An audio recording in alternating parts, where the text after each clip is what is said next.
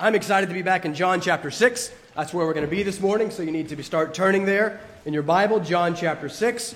We're going to be in verses 60 through 71. You can find that on page 892 in the Pew Bible. John 6, 60 through 71. We ended the year with John chapter 6. Might have felt like we began last year with John chapter 6. Uh, but we're going to begin this year with John chapter 6. We could stay in John chapter 6 for the whole of this year and still only be getting started. I won't do that to you. I will bring this to an end uh, this morning. But John 6 is a gold mine. This is one of the, the richest resources that we have on the doctrines of grace, on the person and work of Christ, and on the Word that is life. And we have all three of those things before us here again this morning. And so we start again this year with the sovereign grace of God. We start this year again with the glorious and gracious person and work of Christ. And we start this year again with the life giving Word of God. And then we're going to see, as we come to the end of this passage, we're going to see a great warning of the great danger of rejecting and denying the grace, the Christ, and the Word of God. But since we learn of the grace of God and since we discover the Christ of God only in the Word of God, our focus this morning, as we begin this year, is again going to be on that precious Word of God because that's what this text is about. John starts this text with one of John's favorite words. In verse 60, where we read, This is a hard saying, saying in the Greek is John's favorite word, which is word. It actually says this is a hard logos, a hard word. And then twice, John is going to use a second word for word, rhema. And the two are largely synonymous. Verse 63, Jesus is going to say, The words that I have spoken to you are spirit and life. And then in 68, Peter will say, You have the words of eternal life. So we have hard words that end up actually being life words. Remember, this is the longest chapter of the whole New Testament. Jesus has spoken many words about who he is and what he has come to do, the person and work of Christ. He has spoken many words about how we get and gain him and what he has come to do, the doctrines of the grace of God. And the result of all that, the response to all that, it's rejection and abandonment. As we said last time, John 6 begins with 5,000 men following Jesus, and now here it ends with only 11 men following Jesus. As my professor writes in his commentary on John, John chapter 6 ends on a note of failure.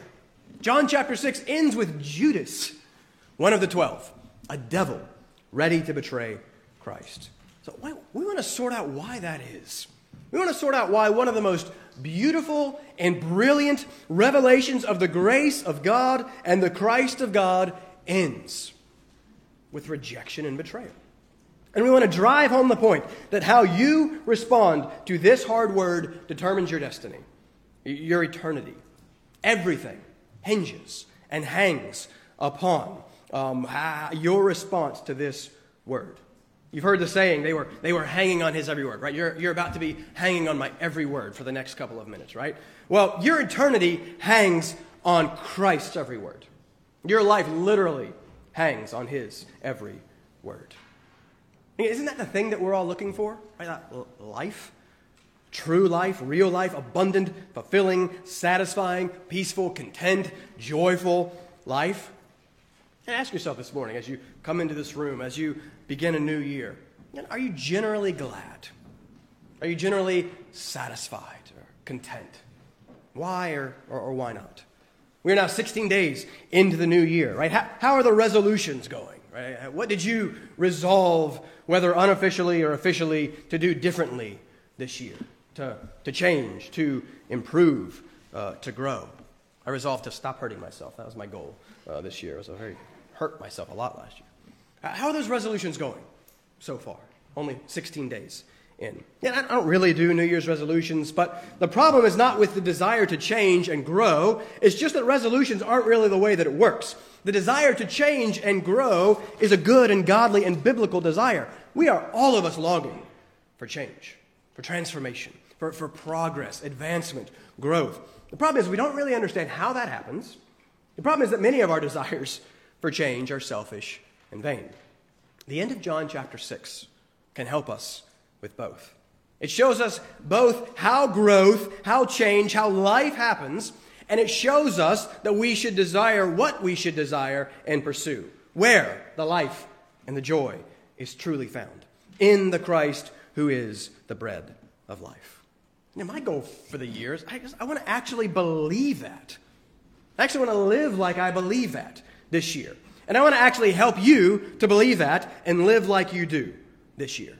If, if, I, if I was to have a resolution, if you wanted my resolution for the year, if you insist on calling it that, that would be mine. I want to shepherd better. I want to pastor better. I can somewhat preach and teach. Please don't noticeably indicate your disagreement. Um, but, but I've got to learn how to pastor better. That's what I'm praying about and pursuing this year. That I would actually do you spiritual good, that I would actually help you to grow in godliness and joy in the Lord. And that starts with me first actually being satisfied in and delighted with Christ, and then helping you to do the same thing. And that has to start with the Word. That has to start with this Word. And so let's look at John chapter 6, which is another word about that word, which is life. There are four things that I want us to consider as we conclude this bread of life discourse. First, we need to look back and briefly review the hard words of Jesus. Point number one, I want you to see that Jesus has hard words for you this morning. He has hard words for you. But then, number two, we'll see that the hard words of Jesus are actually life. If those words are life, then I want to drive home point number three. Uh, you have nowhere else to go. Do you want to go away? Are you, maybe this morning, are you tempted? Maybe just ever so slightly. Are you tempted this morning to turn back? Jesus is going to ask you, well, to whom shall you go? And then we could start the year no better than by being reminded again that whatever happens this year in the big picture and in the small, in the world and in your life, it happens according to God's will. Because point number four, again, we're going to see in this passage, driving home the point that God is sovereign over all of it. And so we're going to close with that reminder. So let's read. Here's the most important part. John chapter 6. Jesus has just revealed himself in great detail as the bread of life. We'll review 22 through 59 after we read, but I'm going to pick up the reading in verse 60. So, John chapter 6, verse 60. But you must pay attention because this is what God wants to say to you today. When many of his disciples heard it, they said, This is a hard saying. Who can listen to it? But Jesus, knowing in himself that his disciples were grumbling about this, said to them, do you take offense at this? Then what if you were to see the Son of Man ascending to where he was before? It is the Spirit who gives life. The flesh is no help at all. The words that I have spoken to you are spirit and life. But there are some of you who do not believe. For Jesus knew from the beginning who those were who did not believe and who it was who would betray him. And he said, This is why I told you that no one can come to me unless it is granted him by the Father. After this, many of his disciples turned back and no longer walked with him. So Jesus said to the twelve, Do you want to go away as well? Simon Peter answered him, Lord, to whom shall we go? You have the words of eternal life, and we have believed and come to know that you are the Holy One of God. Jesus answered them, did I not choose you, the twelve? And yet, one of you is a devil. He spoke of Judas, the son of Simon Iscariot, for he, one of the twelve, was going to betray him. If you would bow with me, let's, let's begin first with a word of prayer. Father, I believe in the Holy Spirit. I believe that the flesh is of no help at all, for it is the Spirit who gives life. And it is the Spirit of God who gives life through the Word of God. So, Father, I ask now um, that your Spirit would help. Help me, help the preaching of your Word. Pray that I would be a distraction in no way. I pray that you would remove me out of the way and that your word would go forth in your power and not in my own. Father, I pray that you would help the hearing of your word. Father, it is hard to listen and to hear well, so we need your help. Take away all distractions, all other cares that are grabbing for our attention, and fix and focus our minds on Christ. Father, I pray that He would be clear. I pray that He would be glorified. I pray that we would be drawn to Christ this morning. We ask and we pray all this only in His name. Amen. All right, point number one Jesus has hard words for you. We start with verse 60. Look back, back briefly at 59. There we're told that Jesus said these things as he taught in the synagogue at Capernaum. Then in 60, we read, When his disciples heard it, they said, This is a hard saying. Remember, literally, a hard word. Who can listen to it? And so, so what is it? What is this hard word? Well, I think most generally, it's, it's the whole teaching of 22 through 58. I think it's the whole content of what is often called the bread of life discourse or teaching. The big idea is clear, but controversial and confrontational. Jesus makes very big claims about himself and very clear claims. Jesus does not leave it to us to decide or determine who he is. That is not an option. He is quite insistent and he is quite repetitive. We saw the big idea in verse 35. Jesus said to them, I am the bread of life. Whoever comes to me shall not hunger, and whoever believes in me shall never thirst. Big claim, clear claim. But just to be certain that they got it, verse 48 I am the bread of life. I just uh, getting clear. Are you, are you following me? Verse 51 I am the living bread. All right, it's clear. But what does that mean? What, what is this whole thing really all about? Again, repetition to the rescue again. Verse 27, eternal life. Verse 33, life. Verse 40, eternal life. Verse 47, eternal life. Verse 51, live forever. 54, eternal life. 57, live. 58, live forever. Jesus could not be more clear. He is the bread of life, and life, eternal life, is in some way found in and only through Him. Yeah, what's so controversial about that? What is hard about that word? Well, look at verse 61. Jesus, as God, knows our hearts and minds. He knows what they are thinking. He knows that his disciples, and don't miss that word that it uses, it says his disciples were grumbling. So, side note, uh, beware grumbling Christian. I wonder if there were some way to measure the amount of our grumbling compared to the amount of our gratitude in 20 21. I wonder how we'd fare if there was some way to compare those two things. We are great at grumbling, not so great at gratitude. Jesus is aware of that grumbling, as he is here of theirs. And look at what he says Do you take offense at this? Where you read the word offense there, the Greek word is scandalizo. You hear it, right? That's where we get our word scandal or scandalized. They were scandalized by the words of Jesus. It's a, it's a strong word. Again, what is so hard? What is so scandalous about these words? I, I do think they're generally talking about the whole teaching of Jesus in this section when they say this is a hard word, but they're probably also more immediately responding to his words in verses 53 through 58. Remember what Jesus had said about himself in verse 53. He says, Truly, truly, I say to you, unless you eat the flesh of the Son of Man and drink his blood, you have no life in you. What? That's a little strange. And so we've spent a couple weeks looking at how Jesus is employing this graphic metaphor to convey the, the intimate union and communion that we have with him through faith. Eating and drinking Jesus is receiving and believing Jesus through faith. Again, they didn't, they didn't get that. So this was a hard word for them.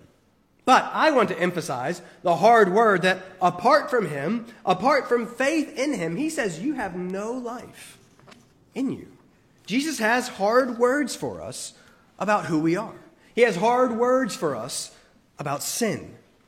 Back in verse 26, he had called out the crowd for not wanting him not seeking him, but wanting and seeking only what they could get from him. They were seeking not Jesus, they were using Jesus, seeking Jesus as only a means of ultimately seeking self.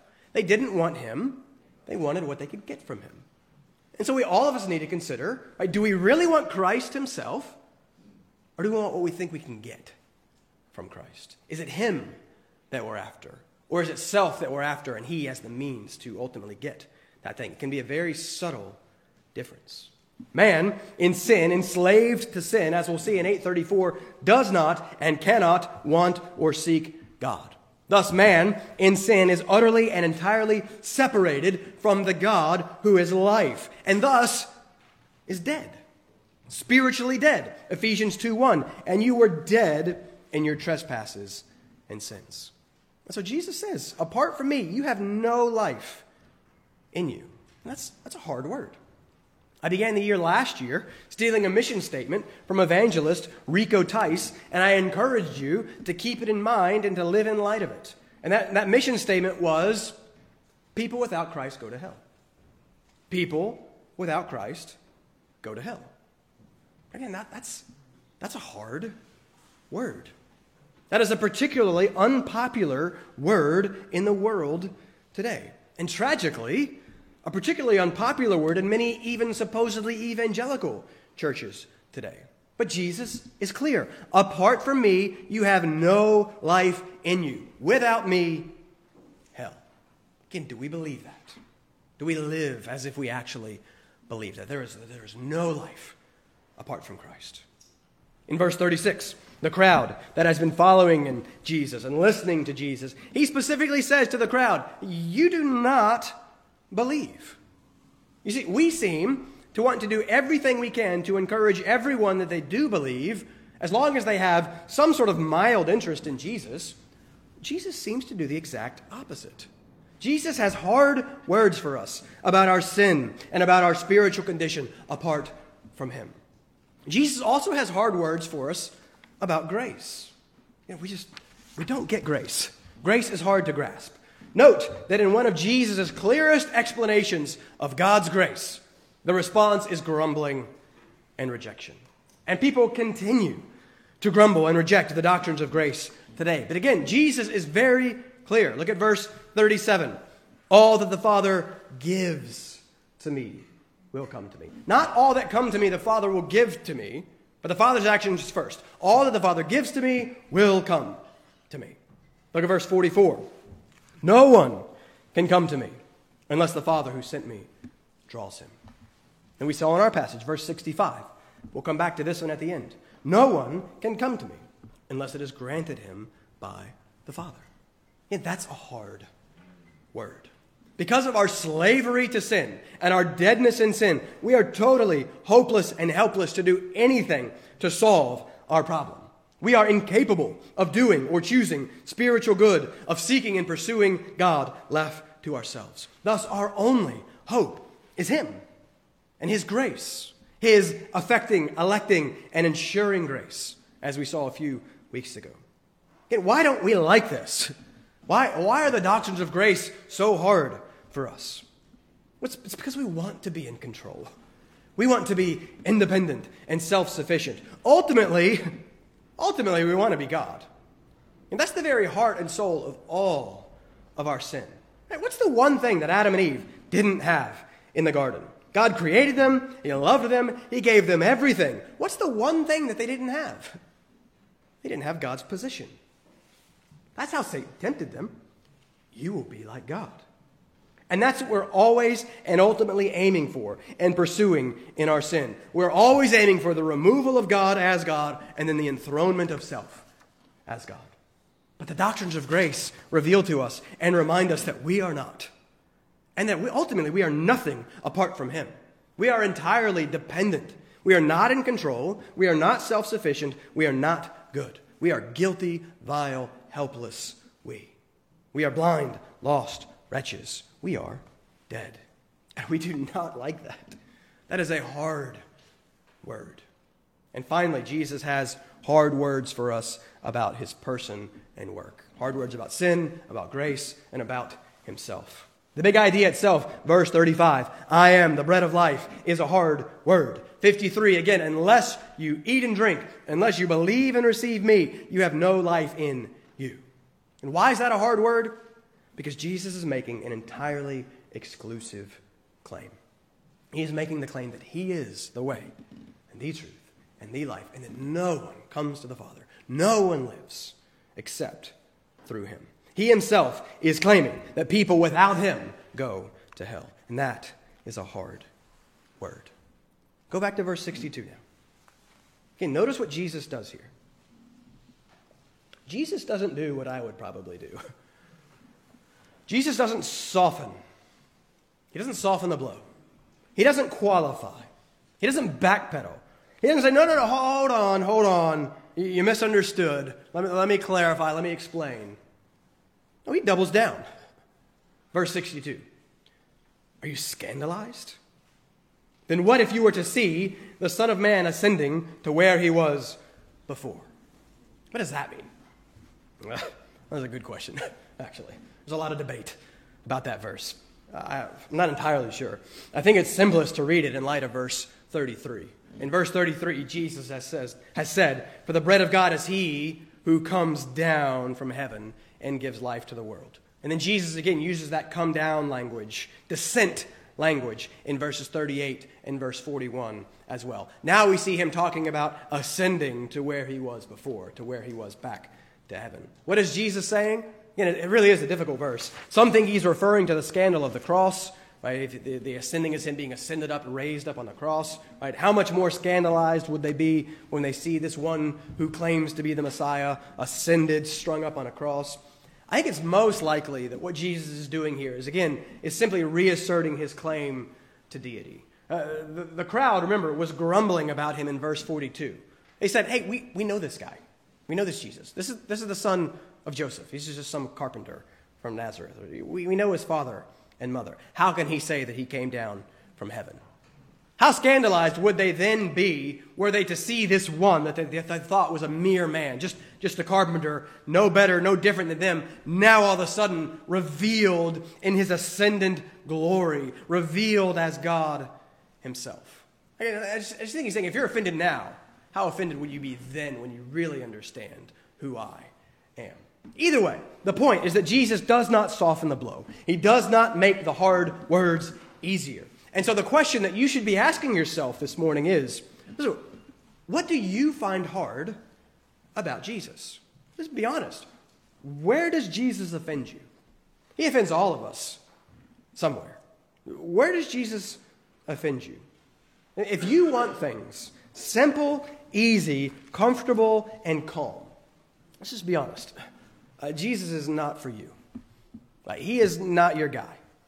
If you want to fit in, if you want to be cool, if you want to be about the same things that the world is about, if you want to enjoy the same things that the world says that we should enjoy, then Jesus is not for you. He's not your guy. This Jesus is hard. He's complicated. He's controversial. He's confrontational. He is not, nor will he be, what we want him to be. He will not conform to our expectations of what he should be like. He is God. We are not. He is holy. We are sinners. He is infinite and eternal. We are finite. And thus, Jesus has, and he must have, some hard words for every single one of us. What are those hard words for you this morning? Where are you tempted to be scandalized by Jesus? Hard words. But this is actually a good thing because, point number two, Jesus' hard words for you are also life. Let's go back to the text. Let's go back to the word. Look at verse 63. These are some of my favorite verses in the Bible. Verse 63 It is the Spirit who gives life. The flesh is no help at all. The words that I have spoken to you are spirit and life. And focus on those words spirit, word, life.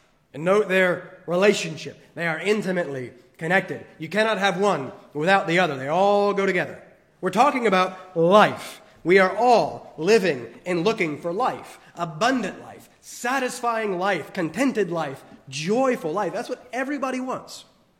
Jesus is very graciously and very clearly telling us how that life is found. He's been telling us where it's found, only in Him. He is the bread of life. Now He's telling us how it is found, only by the Spirit. We've moved from the second person of the Trinity to the third person of the Trinity, from Son to Spirit. Here's how all comprehensive and necessary God's grace is. Again, God must do it for us, the Spirit must do it for us. Why is that? Because the flesh is no help at all. And why is that? Why is the flesh no help at all? Because of sin. Because our flesh, our self, is still so shot through with sin. That sinful, dead flesh is of no help when it comes to spiritual matters.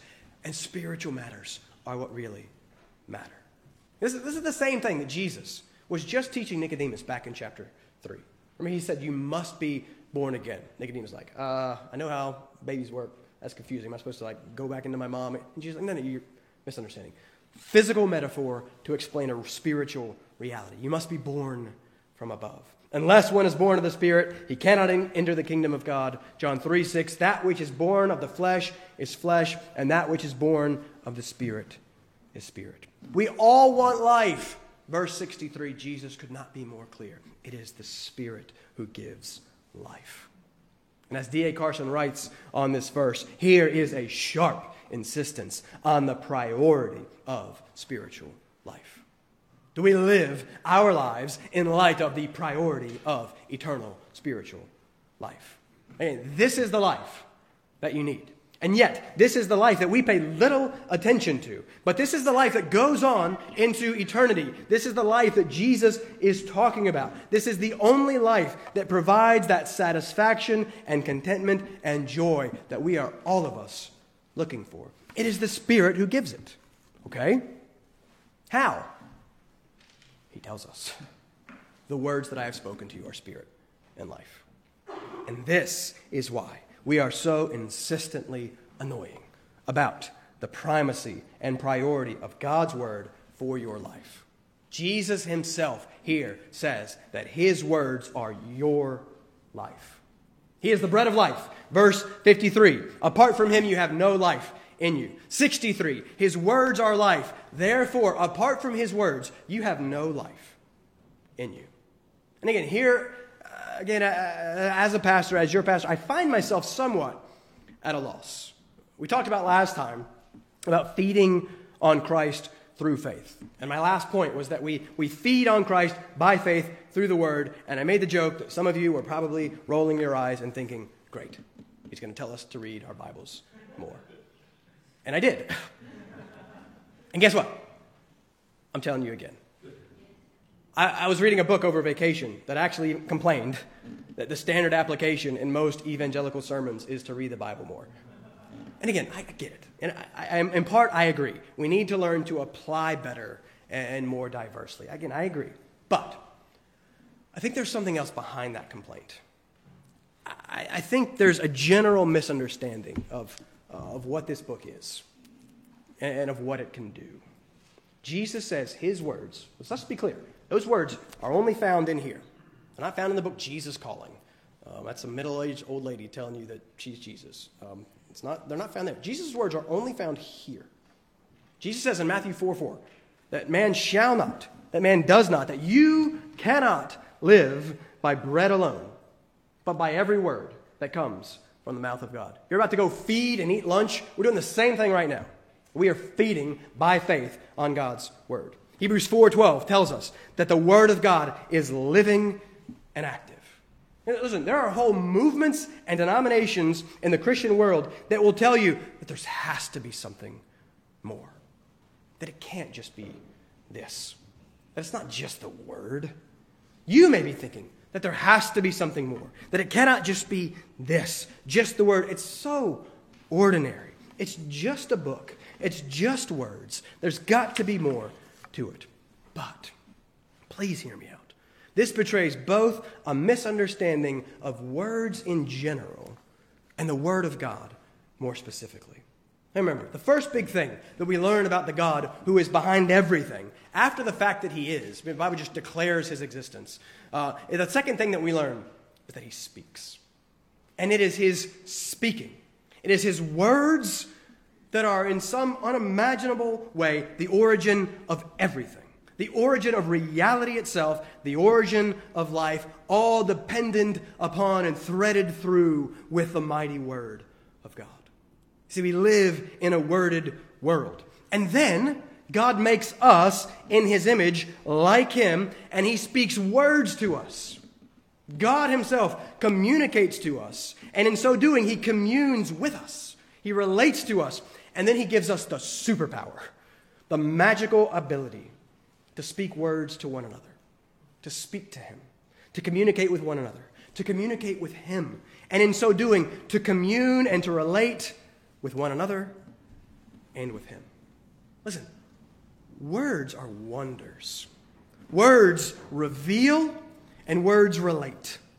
Life is entirely dependent on relationship, and relationship is entirely dependent on words. Words then are life. And consider how joyful it is to actually get behind the, the front and, and to get under the surface and really get to know someone as they finally open up to you and reveal their heart to you through their words. Like, consider how life giving and life saving a timely word of encouragement can be. Do you have any of those in your mind where someone's word to you really just ministered life to you? I've experienced that many times uh, by God's grace. Uh, preaching is a strange business. I love preaching, but it can be challenging, again, especially after the fact. There is great potential for depression and despair.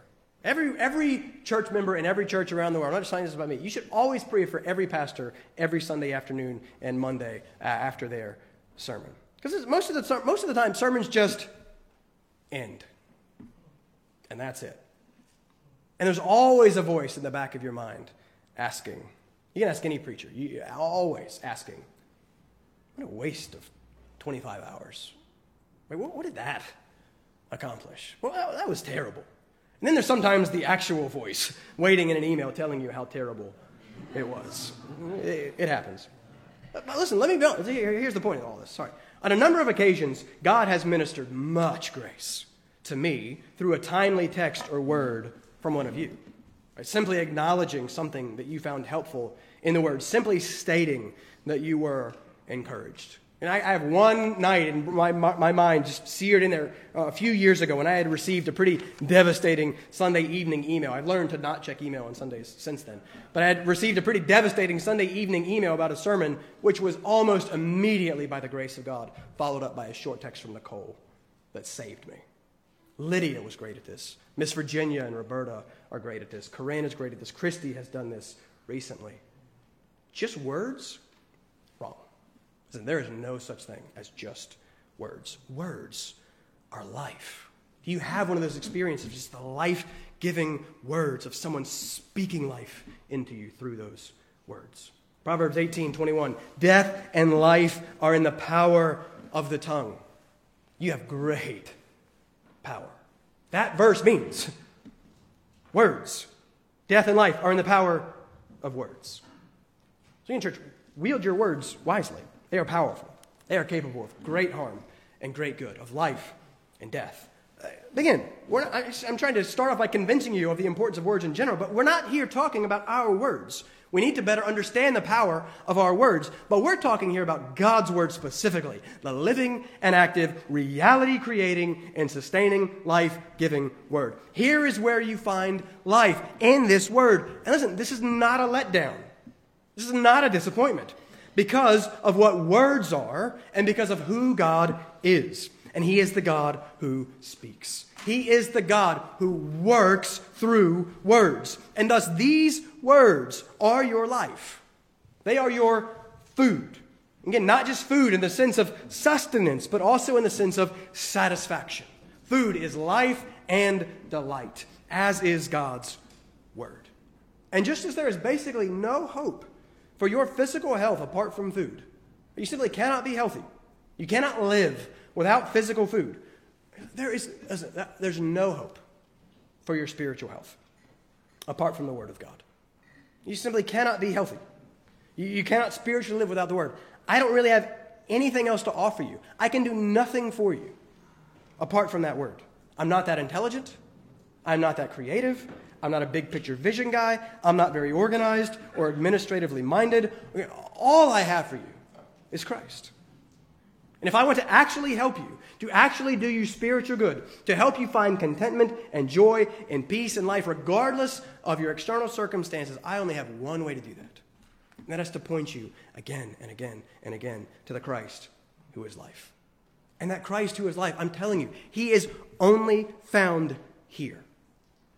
Only, he's not found anywhere else in this word, which is life. You cannot find life apart from Christ, and you cannot find Christ apart from this word. Thus, you cannot find life apart from this word.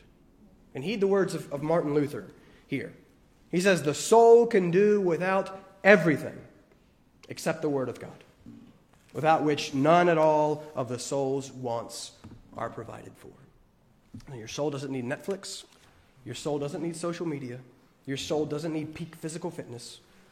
Your soul can do without all of those things. It cannot do without one thing. It cannot do without the Word of God. And so, tolle, lege, take up and read.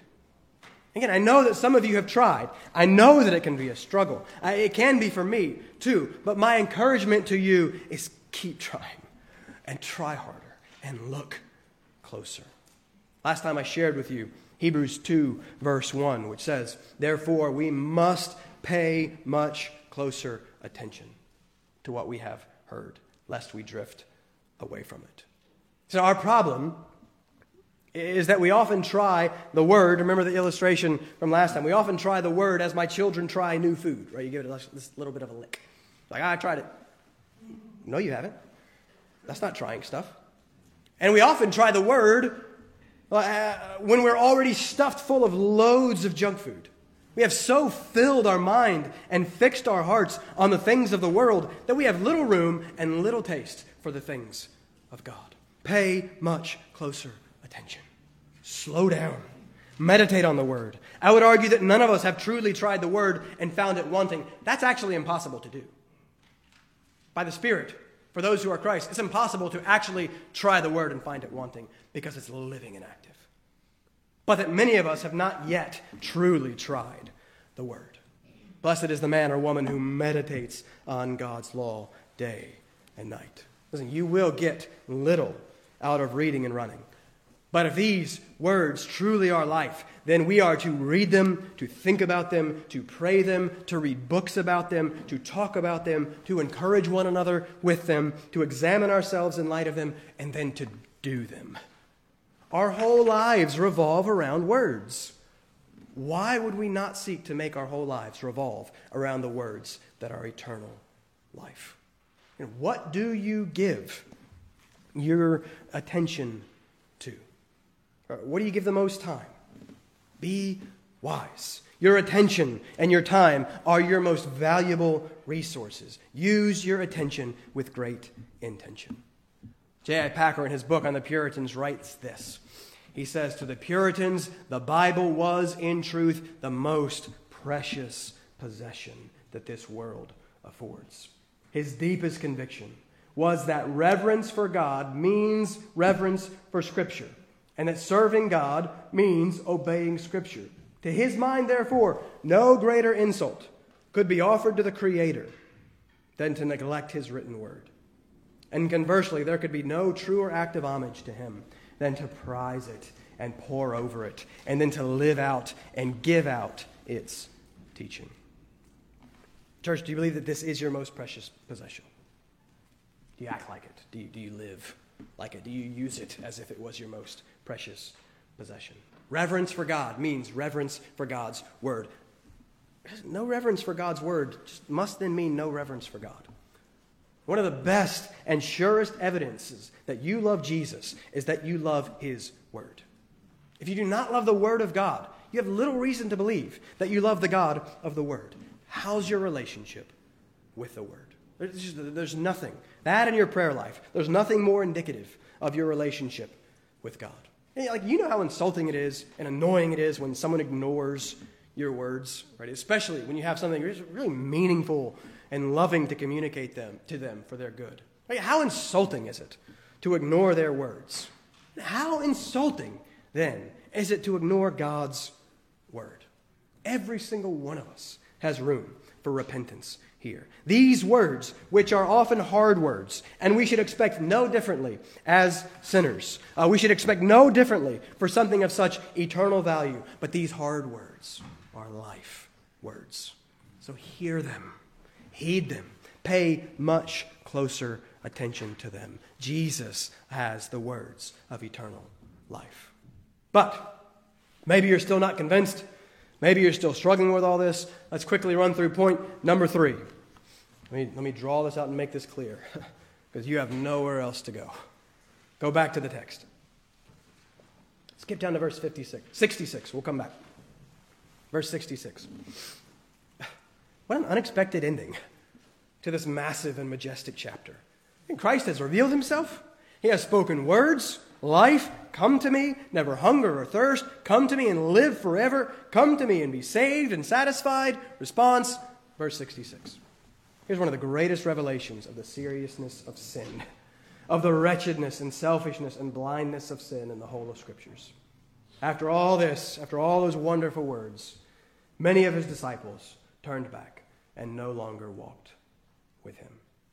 And so we've seen a couple of times already that there's a faith in John's gospel that is not really faith. And here we see that there is a disciple in John's gospel that is not really a disciple. There was some sort of interest, there was some sort of attraction, some sort of following, but then rejection, abandonment. There is little more tragic than the line, they no longer walked with him. He who is life and joy and peace. They turn from Jesus and so then Jesus turns to the 12. Look at verse 67. First time that they're called the 12 in John 67. So Jesus said to the 12, Do you want to go away as well? Now remember, this word is, is living and active. This word is not just for them, but it's for all of us. God, in His sovereignty, inspired that you would be, uh, ordained that you would be here on this very morning, hearing this very word. And so He asks you, in this moment of your life, right now, are you tempted? We would never one of us admit this to each other. But do you want to go away as well? Again, ask the question from earlier What do you find hard about Jesus? Where does Jesus offend you? Where are you tempted to turn back? Maybe it could be his, his teaching on sexuality and, and sex. Maybe it could be his teaching on the sinfulness of homosexuality, on the sinfulness of any sexual behavior outside of the covenant bond of marriage. Man, do you not like that teaching? Do you refuse to hear and heed his, his hard but very clear word to you there? Maybe it could be his teaching on gender, that a man cannot become a woman or a woman cannot become a man that men and women, this is controversial, but that men and women are actually different. And that that's actually good. Maybe that's offensive and, and controversial to you. Maybe it's his teaching on judgment and hell. Have you ever thought or said, well, my God would never, or, or I could never worship a God who, you know, whatever? Or do you he- refuse to hear and heed his hard but very clear word to you that, that apart from him, no one has any life in them.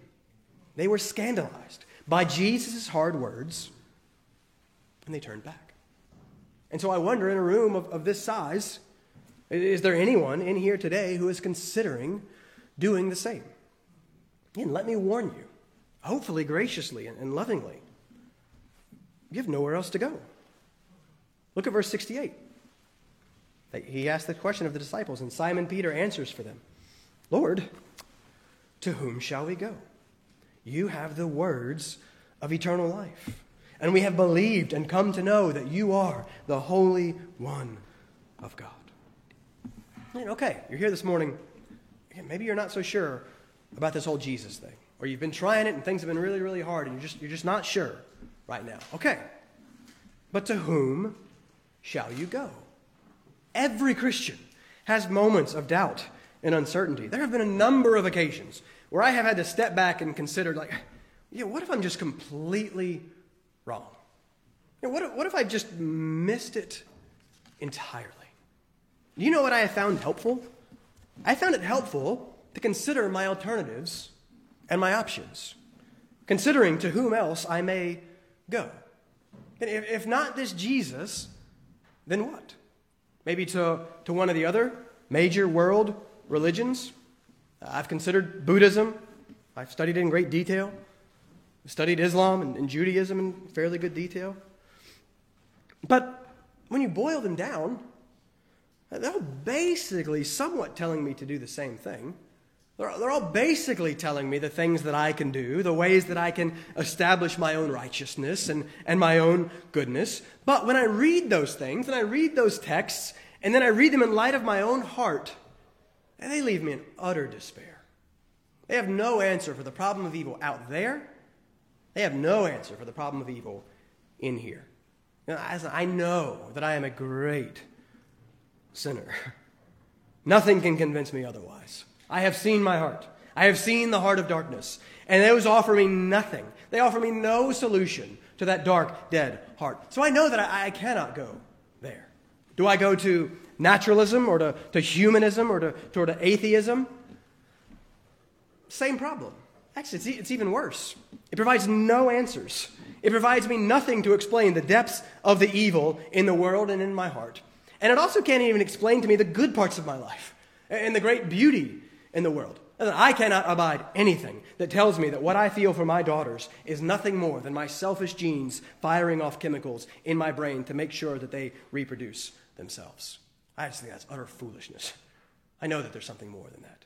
Naturalism cannot explain to me love and beauty and joy and music and consciousness, how something came from nothing. It offers me nothing. And so I know that I cannot turn there. Well, so do I then just do I just go to hedonism? Just eat, drink, and be merry? For tomorrow we die? Do I just pursue as much pleasure as possible? Get, get what I can with the time that I've got? Please, no. I've, I've, I've, I've tried. Read the book of Ecclesiastes. Just look around at our athletes and actors, our celebrities. You know, the ones who have the most seem to be the most miserable. We should be very careful, Christians, about emulating them and desiring them and, and what they have. You know, so I, I, just, I, can, I just look and I, I know that I cannot go there. To whom shall I go? And then I turn back to and I consider Christ. You know, I, I consider his person, I consider his work, I consider his words, and by the grace of God, I can see beyond a shadow of a doubt that there's, there's nothing else that compares to this Christ. There is no one else like this. In the whole of history and in the whole of literature, this is the bread of life. He, he is my only hope. He is the only one who can and who has solved my sin and evil problem. And he has done so in the most unexpected and yet the most logically necessary way. He has done so by taking on that sin and evil himself. By God Himself coming, perfect in purity, holiness, and goodness, and becoming sin for me, so that in Him I might become the righteousness of God so that I might become righteous, so that I might be considered right and good, accepted, loved, and known. And all by grace and grace alone. Although I did nothing for it, deserved nothing of it, and yet I get all, I get life. And so, by the grace of God, I look at Christ and I listen to Christ. I see the admirable conjunction of diverse excellencies. I see the power and the humility, the authority and the love, God and man. And I have to say, oh, he is life. He is Logos. He is the Word that is life, whose words are life. And it is in Him and Him alone that I will find that life because there's nothing else that compares. And so maybe your 2021 was difficult. Maybe 2020 was difficult too. Maybe the whole thing has been difficult. Maybe what awaits you in 2022 will be just as difficult. But let me ask you to whom shall you go? You must go somewhere. You must go to something. You are going to or towards someone or something every moment of every day, in every thought, and in every word indeed. What are your other options? You have nowhere else to go. Christ is life, and you will find that life nowhere else. And then, good news as we close. Sure, maybe things have been hard. Maybe your circumstances have not been what you would have chosen. Maybe they have not been comfortable or easy. But take heart because point number four God is sovereign. And you can rest in this. You can live your whole life in light of this. Again, look back over the text. Look at verse 64. Why this emphasis on some who would not believe? Why mention Jesus' knowledge that one would betray him? Look at verse 70. Why does Jesus respond to Peter's wonderful confession in the way that Jesus does? Jesus' responses are almost never what we would expect him to be. First, he responds in the way that he does to remind Peter of God's sovereign grace. Peter gives this wonderful, brilliant, beautiful answer. Jesus says, Did not I choose you, the twelve? And remember, Jesus responds to Peter's confession in Matthew 16, 17 the same way. Remember, you, are the Christ. Peter gets it. Probably, Peter's probably a little prideful. We, we know Peter fairly well. Jesus says, Oh, be careful. My Father revealed this to you. Right, so it's always grace. It's always God. Jesus is emphasizing that here. But look at what Jesus goes on to say at the end of verse 70. And yet, one of you is a devil. And then look at 71. Here's the last word. Here is the conclusion of the longest chapter of Scripture, the conclusion of the magisterial bread of life discourse. He spoke of Judas, the son of Simon Iscariot, for he, one of the twelve, was going to betray him. Why is that the last word? Why end like this?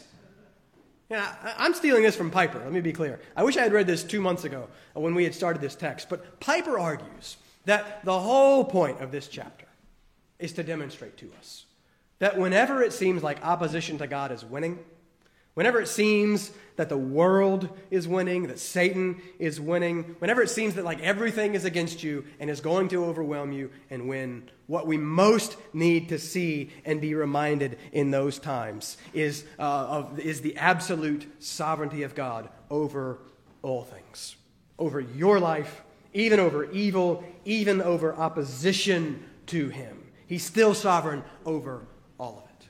Now, I don't I entirely agree with Piper that that's the whole point of the chapter. The whole point of the chapter is I'm the bread of life, um, and here is how you see and receive me. But I absolutely agree with his point in general. Why end with all this rejection of Jesus and with Judas's betrayal of Jesus, all in the context of God's grace and sovereignty? Is to show you that even the rejection, even the betrayal, even the evil, all of it is part of God's plan.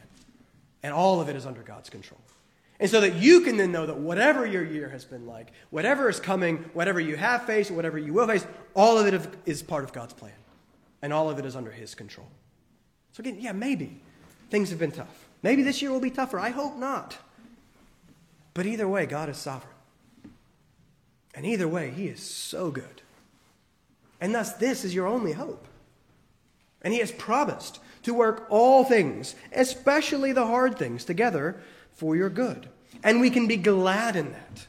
We can even rejoice in the hard things because we know that He has the words of eternal life. We know that He sees and is working for the bigger picture. Our perspective, I don't know about you, but our perspective is often so small and limited. I know that mine is.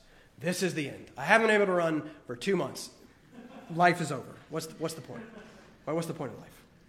How stupid, how foolish we often are. but listen, his perspective is never limited, it's never foolish. He knows what matters. He knows that eternity is eternally more important than temporary. And so he is working in this temporary life, often through hard and difficult things, to bring about our perfect joy and satisfaction and life and rest and peace and the life to come. And good news that fact also affects the present. It affects your now. I can begin to find the joy and the satisfaction and the life and the rest and the peace now, no matter the circumstances, because I know Him who is in control of the circumstances and He's demonstrated His goodness to me, and so I can trust Him, even when I don't understand. He has spoken, and in His grace, by His Spirit, I have heard.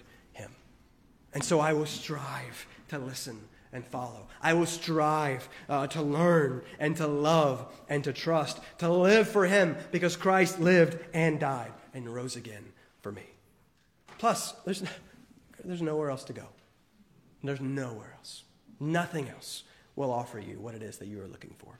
Only Christ has the life that you need. And so, yes, there are very hard words here for all of us. But, church, we need those hard words. Plus, these are the words that are also life. Because these reveal to us and communicate to us and mediate to us the one who is life and who has come to solve our sin and our death problem. And you can trust him. And I guarantee that you will find joy and contentment and peace if, by the grace of God, you do. And so listen to him. Pay much closer attention, and you will find satisfaction for your soul. You will experience the change in the life that we all long for. To whom else shall we go? He has the words of eternal life. Let's close with a word of prayer.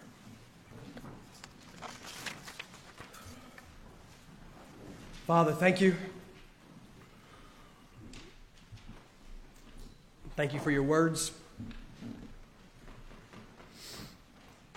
Thank you for how kind you are to us, to reveal yourself to us, to speak to us, to reveal ourselves and our sin to us, so that we can see Christ and his gracious provision of life for us. Father, my words have been many. Father, I pray now that your word would be what is on our hearts and our mind. I ask that your spirit would take those words and apply them to us. We know that they live and are active already. We pray that you would make us live to those words. We pray that you would help us to see them and savor them and to delight in Christ. Father, we love so many other things, often so much more than Christ. How, how foolish, how sinful. Father, show us Christ. Draw our hearts and our minds to Him. I pray that we would increasingly find great gladness and great contentment and great joy in Jesus. Father, that can only happen as your Spirit works through your word, and I ask that you would do that now. I ask especially for anyone here in here who does not yet know you, who is not yet alive. Um, I pray that you would save them. I pray that you would grant them new life, that you would grant them repentance and faith. Show them Christ. Show him. Show them Christ in all his beauty and glory, his goodness and his grace. Father, we ask now that you would do your work, and we ask this in the name of Jesus. Amen.